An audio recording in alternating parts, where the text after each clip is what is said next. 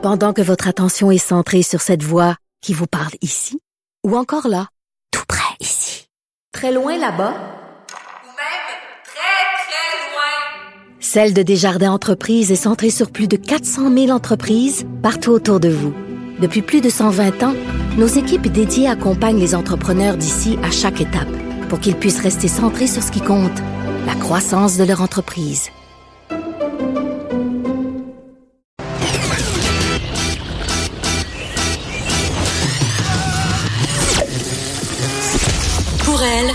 Jamais de mauvaise question. De 13 à 15, Les effronter. avec Geneviève Peterson.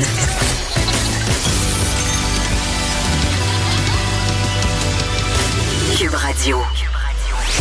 Salut, j'espère que vous allez bien. J'espère que vous avez passé un excellent week-end. Euh, On commence tout de suite avec une nouvelle qui vient euh, de tomber il y a quelques minutes. Vous savez, ces deux jeunes adolescentes qui étaient portées disparues depuis vendredi soir. Elles étaient parties avec euh, sur euh, dans un lieu boisé en Outaouais avec une tente de la bouffe. Martha Malek et Maya Mirota euh, qui ne s'étaient pas présentées au point de rencontre vendredi matin. Ben elles ont été retrouvées saines et sauves plus à l'ouest de, de l'endroit où elles se trouvaient au départ. Donc c'est une histoire euh, qui finit bien, heureusement, et ça vient de tomber. On a un gros menu aujourd'hui à l'émission. On commence la semaine en force. Euh, Vous vous rappelez, on va revenir sur en fait le cas de Sunwing. Je vous ai raconté, pardon, mes, mes aventures en Jamaïque. Euh, on avait aussi abordé le sujet à l'effet que Sunwing défrait souvent la manchette, en fait, à cause de voyageurs incontents. Euh, pardon. Et là, euh, on a dans le journal de Montréal une voyageuse, Nancy Gingras, pour qui son voyage au Mexique a très mal tourné à cause euh, de Sunwing. Donc, elle va venir nous raconter sa mésaventure. On aura aussi la réaction euh, de la présidente de Sunwing par rapport à son cas, mais aussi sur la charte des voyageurs qui entre par- partiellement en vigueur. On aura aussi notre effronté du lundi, Gab Jonca, il va être avec nous parce que là, les influenceurs perdraient de leur influence. On va euh, décortiquer ça avec lui, entre autres. Aussi, ça brasse pas mal dans le Star System. André Péloquin de Pace to Start va venir nous parler des sextapes de R. Kelly. Je sais pas comment on peut faire une meilleure émission que ça, qui dit sextape, du bonne émission. Et aussi comment Cardi B répond aux critiques dont elle fait l'objet. Euh, donc euh, voilà, une grosse émission. Je reviens évidemment sur le cas de Desjardins. Euh, impossible pour moi de ne pas en parler. Vous le savez, j'ai reçu ma lettre. Est-ce que je me suis inscrite à, Equ- à Equifax, vous pensez? Non. j'ai pas encore pris le temps de le faire. On dirait que j'ai pas le courage, même si bon, euh, de plus en plus euh, les délais d'attente ça me nuise, euh, même si ça se fait quand même assez bien. Mais là, euh, ce matin, euh, il y avait une conférence de presse du PDG de Desjardins, Guy Cormier en personne, qui nous avouait, et là, je veux vraiment souligner la perfection de cette stratégie de communication.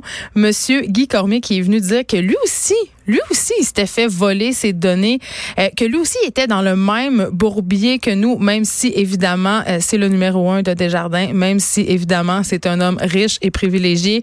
Donc, je trouve ça quand même assez habile parce qu'on sait Desjardins, euh, c'est une coopérative, c'est un- une entreprise que les Québécois aiment beaucoup. Donc, c'est un gros bris de confiance et je pense que c'est un bon coup pour euh, pour l'entreprise en fait de, de nous ramener un peu sur le plancher des vaches puis de dire regardez le même notre PDG euh, est visé euh, par cette cette fuite-là et il racontait en conférence de presse qu'il était allé remplir. Il avait reçu sa lettre lui aussi, qui était allé sur le site d'Equifax pour remplir les procédures. Bon, moi, je- vous savez, j'étais un peu cynique. Là. Je me disais, je pense pas que Guy Cormier attend très longtemps sur la ligne d'Equifax. pense pas. Mais OK, mettons que je te crois, Guy. Mais il y avait quand même une autre annonce à nous faire, euh, Monsieur le PDG. En fait, Desjardins étend euh, sa couverture à tous ses membres. On sait qu'à date, ce sont seulement les 2,7 millions de personnes qui ont été touchées par la fuite de données qui se voyaient en fait euh, offrir par Desjardins une protection antifraude. Mais là, Monsieur Cormier a décidé d'étendre ça à tous les membres, même aux entreprises.